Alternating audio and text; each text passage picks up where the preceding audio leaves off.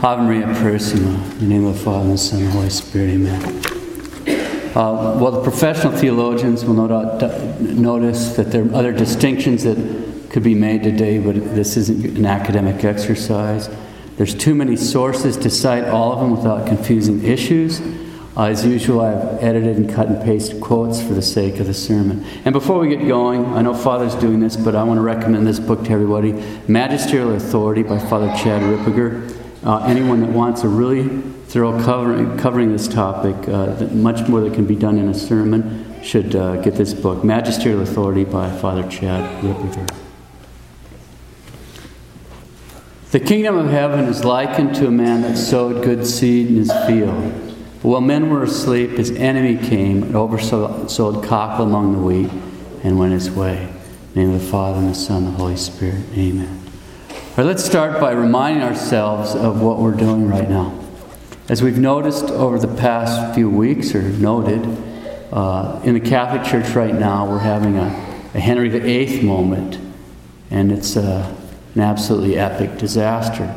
And as we also have noted over the past few weeks, in order to really appreciate the situation, and each one of us needs to understand it to make sense of what's going on right now between the Pope and the four cardinals, Cardinal Burke and uh, his companions, in order to really appreciate what's going on and why it matters and why it really matters, we need to get some perspective. And so, as we've noted over the past few weeks, we needed to start by reviewing some fundamental points of the unchanging and unchangeable Catholic faith. So, three weeks ago, we reviewed some of the basic teachings regarding marriage.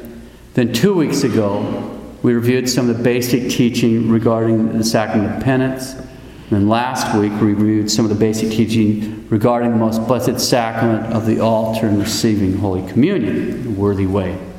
Why do we focus on those uh, three sacraments?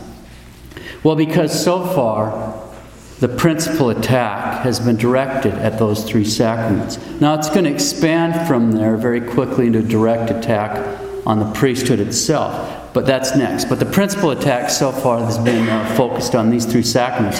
And so, in order to appreciate what's going on, we needed to make sure we had a solid understanding of the true teaching of the church in these areas, because this is where the confusion is. Unfortunately, uh, we had to have such a detailed review because, as we're going to see in the course of these sermons, in our brilliant day and age, almost every important point that we've covered so far is being denied. Almost every important point we covered in the last three sermons is being denied. Now, usually these denials are gussied up in all kinds of, uh, you know, fancy language and verbal dancing around and so forth, but they're denials all the same. So more on that later. So now that we've got a, a good solid hold on, on the true teaching of the church regarding marriage, sacrament penance, in Holy Communion. There's another area that's actually even more foundational that we need to cover before we start tying everything together. So we're going to look, take a quick look at some of the basic truths in two areas.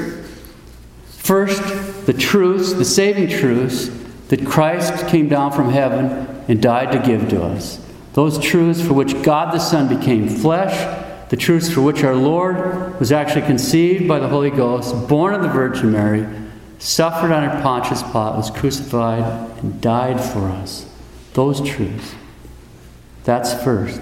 Then, second, we're going to take a look at the means which Christ Himself chose to transmit those truths to us. The means that Christ Himself chose to transmit those truths to mankind from the very moment of His sending down of the Holy Spirit on the first Pentecost, from that very moment until the crack of doom, right at the end of the world. So that's second.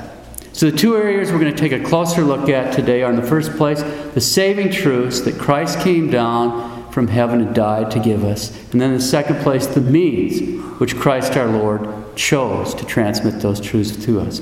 So the very fact that we even have to address those truths is clear evidence of how unbelievably serious the crisis is because these are just foundational things. They're literally literally foundational truths.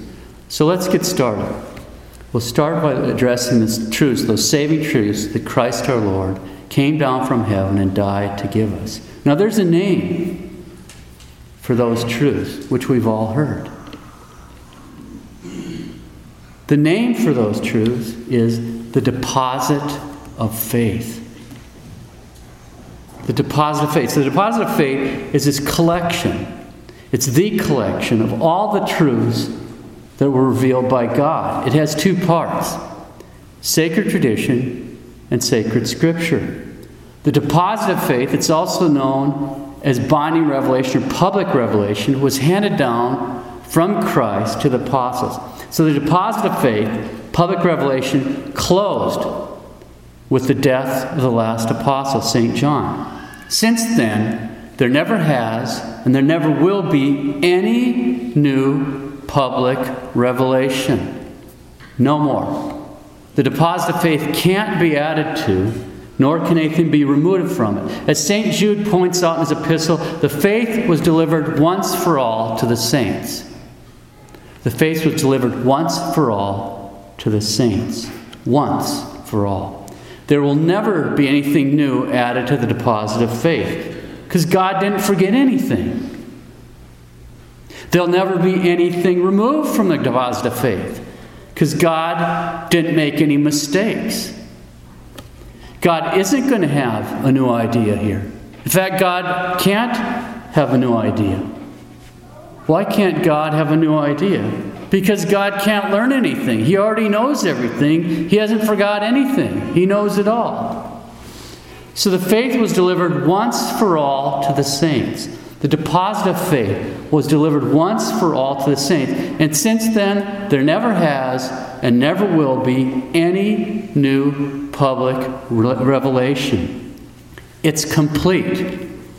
It was entrusted by Christ our Lord to the apostles and their successors for the guidance of his church. It contains both truths that we have to believe in principles of conduct, things that have to be done. Okay, so the deposit of faith is composed of both scripture and tradition. So now let's spend a few minutes talking briefly about each one. Scripture Scripture is the inspired, inerrant Word of God. It's the Word of God. What does that mean?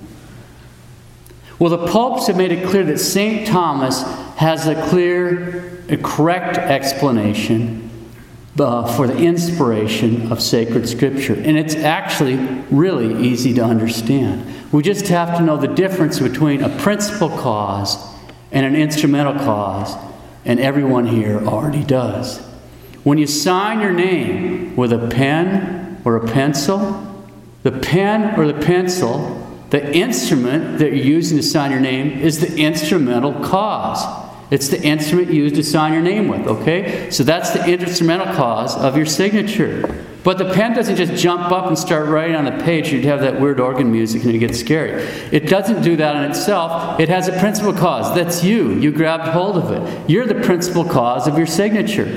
So you're the principal cause, and the pen or the pencil, whatever you use to write your name, is the instrumental cause. This is super easy to understand. You might vary your signature depending on what kind of pen you use, what color the ink it is. No matter what pen or pencil, even paintbrush you use to sign your name, you're the principal cause.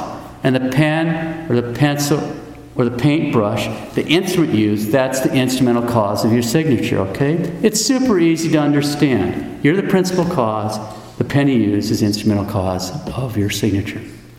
Okay, this is exactly how St. Thomas explains the inspiration of Scripture. The principal cause of Scripture is the Holy Spirit. The Holy Ghost is the principal cause, the Holy Ghost is the author of sacred Scripture. And the instrumental causes of Scripture, the instruments that the Holy Spirit used to write these books, are the different men Moses, Joshua, Daniel, Matthew, Mark, Luke, and John, etc., etc. It's so simple that even a young child can understand this. The Holy Ghost is the principal cause, the men, He's the author, the men are His instruments. What's an important consequence of this? Obviously, or it should be obvious for everyone without a newfangled uh, theology degree, obviously, if the principal cause of sacred scripture, if the author of sacred scripture is the Holy Spirit, then scripture must be absolutely, utterly, and completely free from any error. Period. Close the book. Pope Benedict XV cites Pope Leo XIII regarding this very point. And I quote So far is it from it being the case that error can be compatible with inspiration, that on the contrary, it not only of its very nature precludes the presence of error, but as necessarily excludes it and forbids it. As God, the supreme truth, necessarily cannot be the author of error. That's a no brainer for everybody that doesn't have a newfangled theology degree. God can't make an error. Consequently, it is not to the point to suggest that the Holy Spirit used men as his instruments for writing, and that therefore, while no error is referable to the primary author, it may well be due to the inspired authors themselves. For by supernatural power, the Holy Spirit so stirred them and moved them to write so assisted them as they wrote, that their minds could rightly conceive only those and all those things which he himself bade them conceive. Only such things could they faithfully commit to writing and aptly express with unerring truth. Else God would not be the author of the entirety of sacred Scripture. Close quotes. That's Pope Leo XIII, cited by Pope Benedict XV. So if anyone were to suggest there were errors in Scripture, now we're not talking about a printing press error, obviously. But if anyone were to suggest there were any errors in Scripture, what's he actually saying? He's actually saying that the principal cause, the author of sacred Scripture, the Holy Ghost, is wrong. That he got something wrong. That the Holy Ghost got something wrong. You know what that is? That's a blasphemy. And not only is it a blasphemy, it's a sin. It's a sin against the Holy Ghost. Don't think you want to go there. And yet, these days, this sin is as common as the grains of sand on a beach. That great father and doctor church, St. John Chrysostom, said, Strike the mouth of the blasphemer and sanctify the hand. Now, with proper motives, that's virtuous. That's not sinful. Padre Pio punched out a guy twice because he insulted Our Lady. I love Padre Pio. I love him. So, Scripture is the inspired, inerrant Word of God. It's absolutely, utterly, and completely free from any error whatsoever. And anyone that denies that is a heretic. Now, let's talk briefly about tradition. The word tradition comes from a Latin word which means to hand something down or pass something along. So, when we're talking about sacred tradition, we're talking about truths and practices that are in the deposit of faith, which have been handed down outside of sacred Scripture. So, they're the deposit of faith, but they're not contained in Scripture. The First Vatican Council taught, quote, by divine and Catholic faith, all those things must be believed which are contained in the written Word of God and in tradition. Close quote. In other words, all those things must be believed which are contained in Scripture and in sacred tradition. Okay, but what's in sacred tradition that isn't in sacred Scripture? I'll just give a few examples. Dogmas of the faith that can only be found in sacred tradition. Now, a dogma, what's a dogma? A dogma is a revealed truth that's been proclaimed by the church for the belief for the faithful. So, dogmas of the faith that can only be found in sacred tradition would include the dogma that Our Lady was immaculately conceived, the dogma that Our Lady was assumed body and soul into heaven, the dogma that Our Lady was a perpetual virgin. A few examples of necessary practices would include the veneration of holy images. And also the adding of some water into the chalice as a practice that comes from our Lord Himself. That's not in Scripture, but when the priest puts water in the chalice, that comes from the Lord Himself. Okay, so when we speak of sacred tradition, we're referring to truths and practices in the deposit of faith that have been handed down to us outside of sacred scripture. That's what sacred tradition is. So if we add it all up, if we take sacred scripture and sacred tradition together, what do we get? We get the deposit of faith. And what does it contain? The deposit of faith contains first sacred scripture. All 72 books of the Bible, it's the inerrant, inspired Word of God. So that's first, sacred scripture. Second, the dogmas of the faith. Our Lady's Perpetual Virginity, the pains of hell are eternal, everything in the Apostles' Creed, etc., etc. So that's second, the dogmas of the faith. Third, Christian morals. For example, no one who has a mortal sin on his conscience shall dare receive the Holy Eucharist before making a sacramental confession, regardless of how contrite he may think he is. Or contraception is a mortal sin. We must attend Mass on Sundays and holy days of obligation, etc. So that's third, Christian morals.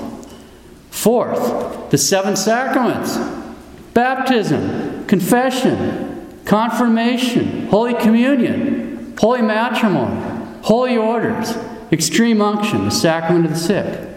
So that's fourth, the seven sacraments.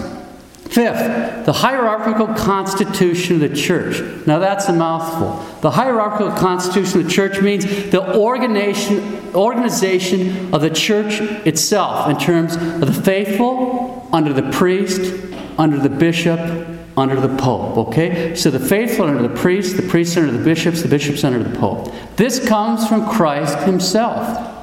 So that's fifth, the hierarchical constitution of the church. So the deposit of faith, known as public or binding revelation, is a collection of all the truths that are revealed by God. It has two parts sacred scripture and sacred tradition, and it contains sacred scripture, the dogmas of the faith, Christian morals, the seven sacraments, and the hierarchical constitution of the church.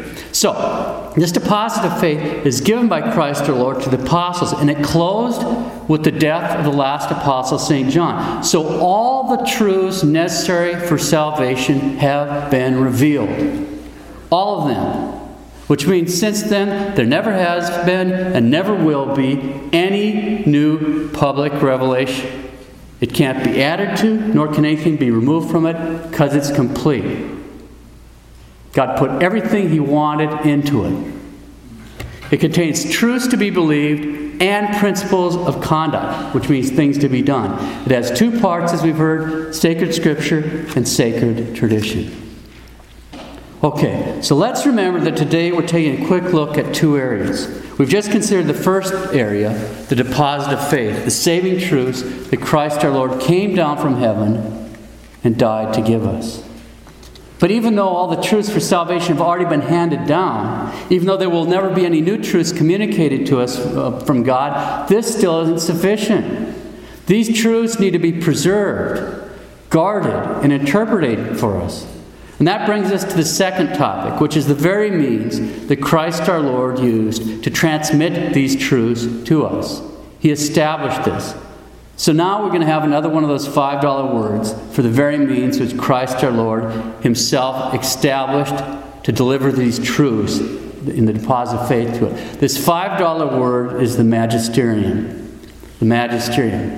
Okay, so what does that mean? Well, the Latin word for teacher is magister where we get this is where we get the word for the teaching office of the church. It's called the magisterium, the teaching office of the church. So what's the magisterium? It's the divinely instituted, instituted by God, infallible, indestructible, perpetual, living teaching authority of the Catholic Church. That's the magisterium. Now, the role of the magisterium, this divinely instituted, infallible, indestructible, perpetual, living teaching authority of the Catholic Church, the role of the magisterium is to teach and explain to men what God has actually revealed in such a way that men may know all that God has revealed, only what He's revealed, and under the proper conditions, they do this infallibly, which means with no error.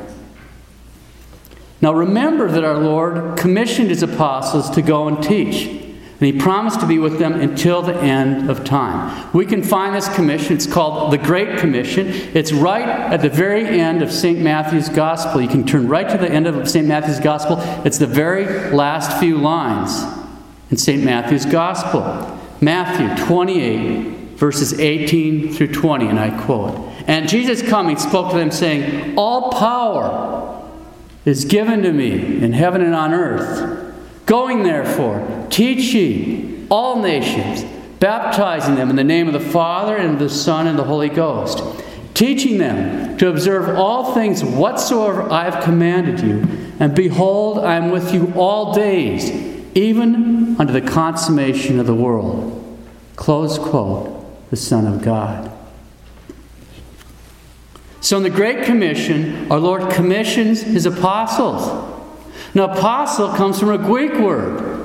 And that Greek word means a man that's commissioned by another to represent him. It means a man sent on a mission. He's not sent by himself, but he's sent by another. That's what the word apostle means. Our Lord commissions his apostles to teach all nations, to serve all things whatsoever he has commanded them, and to do this all days, even to the consummation of the world. So he sends his apostles to teach all nations all his truths for all time. That's what the Great Commission is. The Great Commission is our Lord sent his apostles out to teach all nations all the truths that he's given them for all time.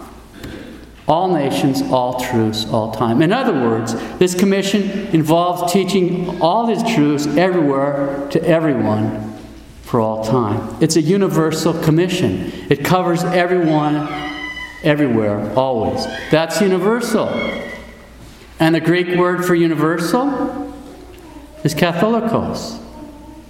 Katholikos, that's where we get the word Catholic. It's, we're the universal church, founded on the Great Commission, given to the apostles directly by God the Son, whilst he was visibly present here on earth.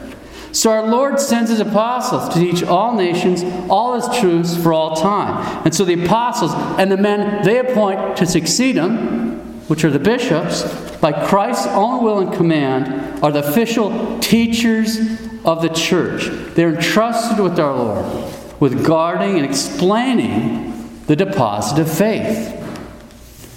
The deposit of faith. That's what the magisterium does. The magisterium is the apostles and their successors who are given the office of teaching explaining and handing on the deposit of faith. Now we're spending a little more time on this because it's so important. The point here is Christ our Lord established a visible church of true teachers. That's what we see in the Great Commission. Christ our Lord establishing a visible church of true teachers. Everyone needs to burn that into his mind. Christ our Lord established a visible church of true teachers. Our Lord established a visible church of true teachers.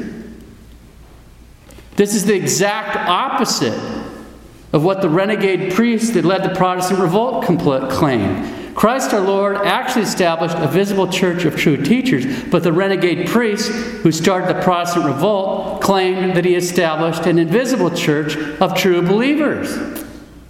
And in point of fact, that message is also directly con- contradictory to what we just heard in today's gospel, where, speaking of the kingdom of heaven, we learn that both the wheat and the cockle both the true believers and the sinners, which would include the unbelievers, both those will be found together in the church until the end. The kingdom of heaven is likened to a man that sowed good seeds in his field. But while men were asleep, his enemy came and oversowed cockle among the wheat and went his way.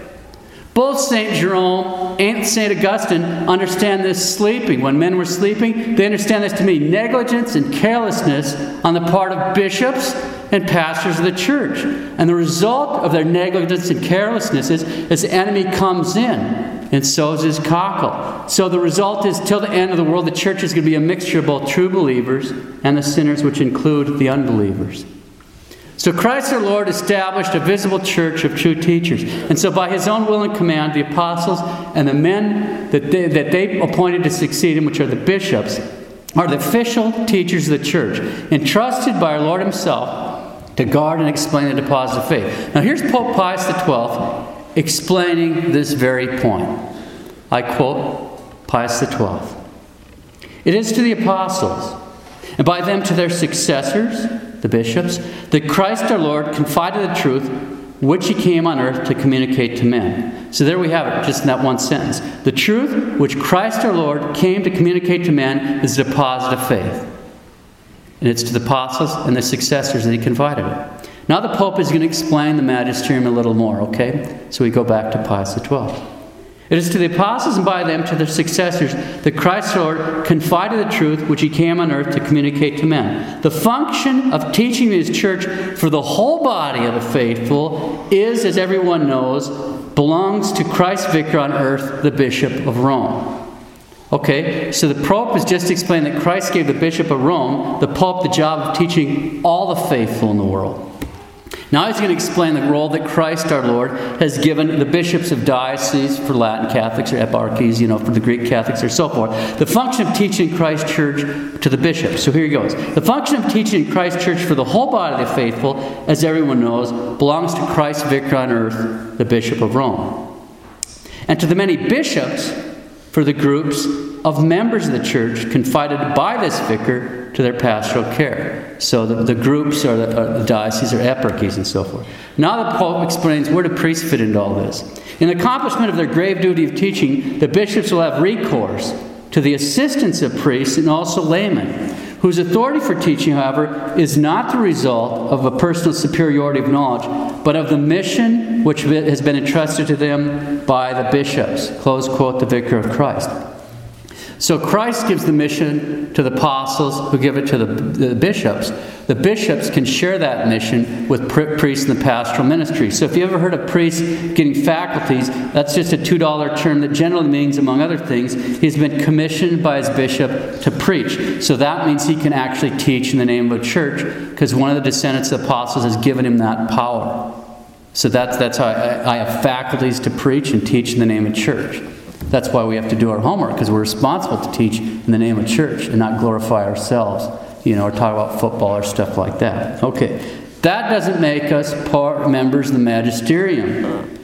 That belongs to the successors of the apostles. So the Pope and the bishops, in union with him, are the members of the magisterium. There are two ways, then, that the successors of the apostles, the Pope and the bishops in union with him, teach the truths infallibly contained, uh, infallibly teach the truths contained in the deposit of faith. The ordinary magisterium and the solemn magisterium.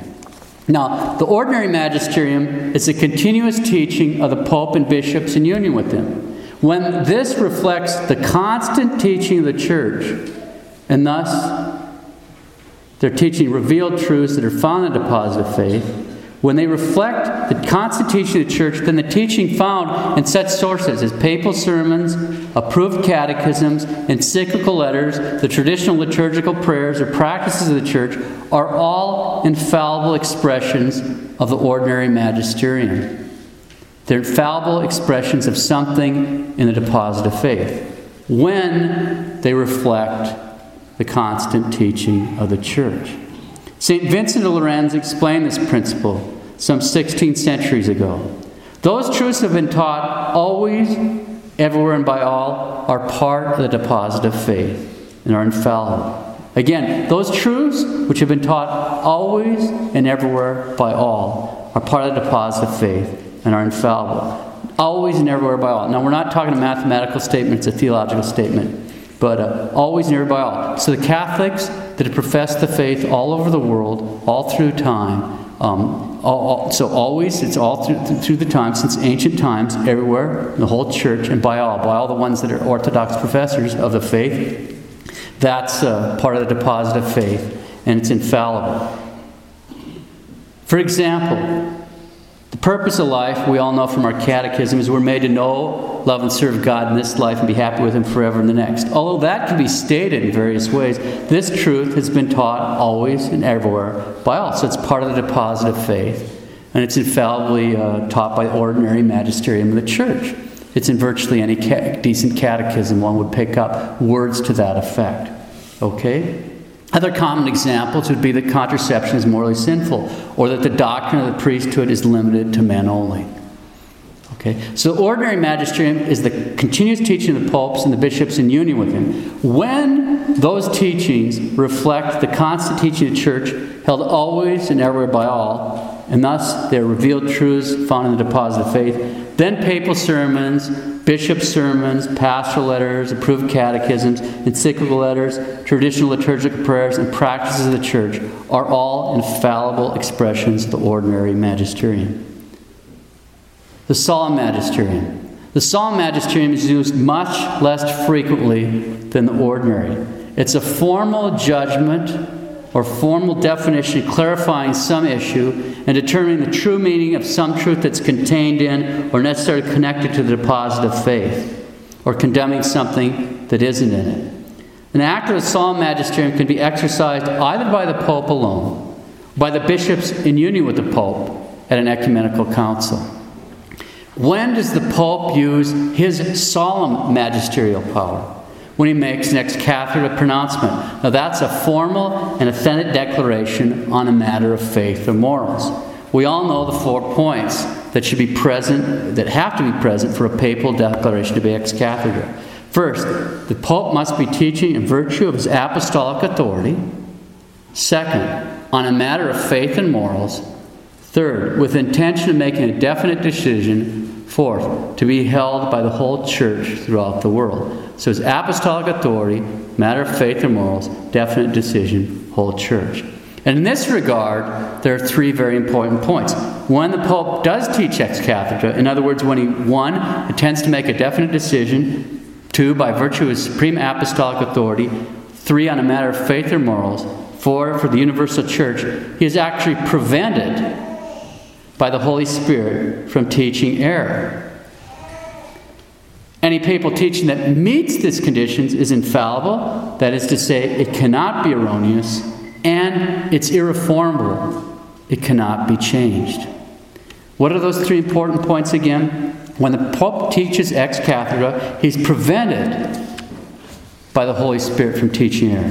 When the Pope teaches ex cathedra, his teaching is infallible, that is to say, it cannot be erroneous. And when the Pope teaches ex cathedra, it's irreformable. That's to say, it cannot be changed. Now, this teaching, ex cathedra, does not require the use of a set formula. Any words may be used that will sufficiently indicate the definitive nature of the decree.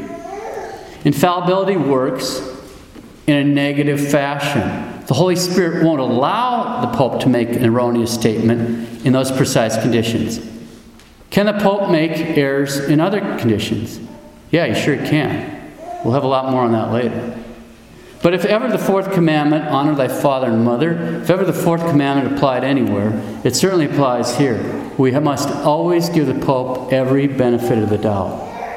More on that later. Another important point infallibility is not inspiration. The Holy Spirit does not move the Pope to say or write something. The Holy Spirit does not move the Pope to say or write something. Infallibility is not revelation. The Holy Spirit does not reveal what the Pope should teach or define. It's a negative protection. He can't get it wrong. There's a good explanation. Frank Sheed made a good explanation to conceive of this. And he used it, it's, it's sort of a ridiculous analogy, but you'll, you'll remember it. He said, Imagine we have a trigonometry test, and there's one person that has infallibility in trigonometry. So this is why it's ridiculous. So everybody else in the classroom has three options with a question. They can get it right, they can get it wrong, or they can leave it blank. But that one person that had infallibility in trigonometry, he either gets it right or he leaves it blank. He just can't get it wrong. He's protected from getting it wrong. Okay. Another very extremely important point. There are real limits to the Pope's teaching. The First Vatican Council explained clearly the limited role of the Pope's teaching in these words Quote The Holy Spirit was not promised to the successors of Peter, so that by his revelation they might make known some new teaching. But so that by his assistance they might devoutly guard and faithfully set forth the revelation handed down through the apostles, that is to say, the deposit of faith. Close quote, the First Vatican Council. No new revelation. I'll repeat that quote. The Holy Spirit was not promised to the successors of Peter, so that by his revelation they might make known some new teaching but so that by his assistance they might devoutly guard and faithfully set forth the revelation handed down to the apostles, that is to say, the deposit of faith. That's the First Vatican Council. So the Pope can and should explain things perhaps more clearly that have been revealed. He can and should apply the unchangeable teachings and principles and dogmas found in the deposit of faith to new situations. But in the sense of coming up with some novel thing never heard in the church, no.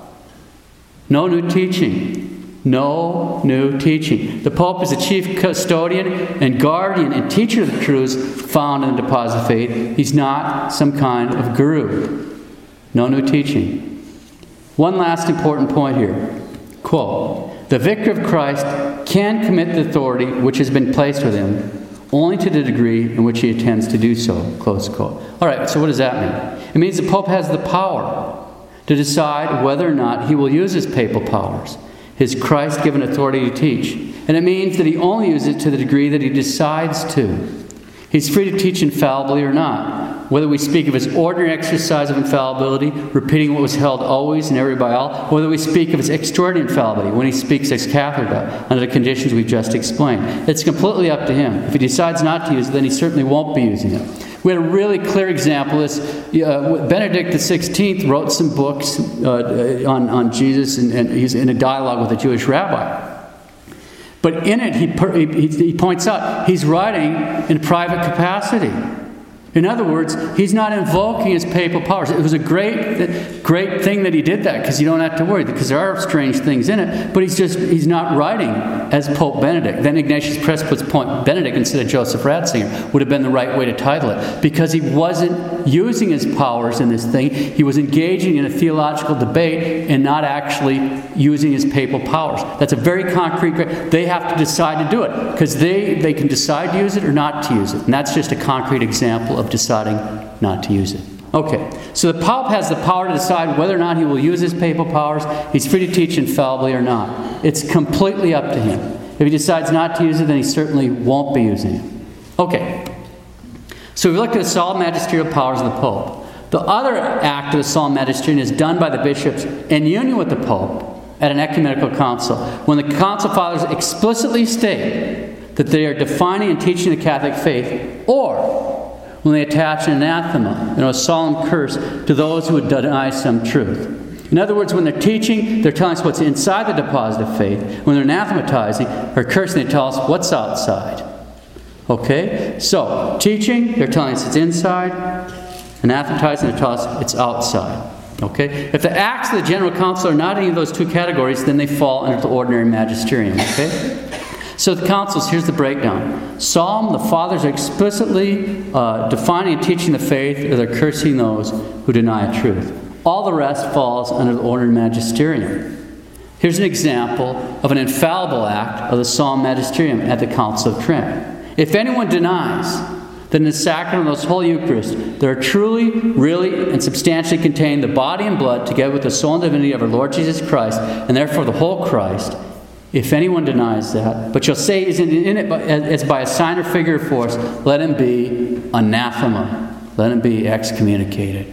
Okay? Remember, whether they're taught by the ordinary magisterium or the solemn magisterium, these infallible truths are not new. They're all drawn from the unchangeable deposit of faith, delivered once from all to the apostles. Okay, these truths are not new, but they are infallible. As far as our response to these teachings, church teaching is also very clear. Vatican I. By the divine and Catholic faith, all those things must be believed which are contained in the written word of God and in tradition, and that are proposed by the Church as a divinely revealed object of belief, either in a solemn pronouncement or in an ordinary and universal magisterium. Close quote, the First Vatican Council. So let's sum everything up today. God didn't set up an invisible church of true believers. He didn't order his apostles to write a book so 34,000 different denominations could argue over what it meant. He established a visible church of true teachers. The teachers are the apostles and their successors, the bishops, to whom our Lord gave the unchangeable and unchanging deposit of faith. The deposit of faith contains two things sacred scripture and sacred tradition. Our Lord sent down the Holy Spirit to protect and guide the magisterium so it can infallibly protect and teach those truths that are contained in the deposit of faith. Those truths which are held always and everywhere by all are infallible teachings of the church covered by the power of the ordinary magisterium. Those truths which have been solemnly proclaimed ex cathedra by a pope or defined or cursed by a general council are infallible teachings of the church covered by the solemn magisterium. We do not belong to invisible church of true believers. We belong to a visible church of true teachers. Christ established the one true church to teach the one true faith, the faith without which it is impossible to please God.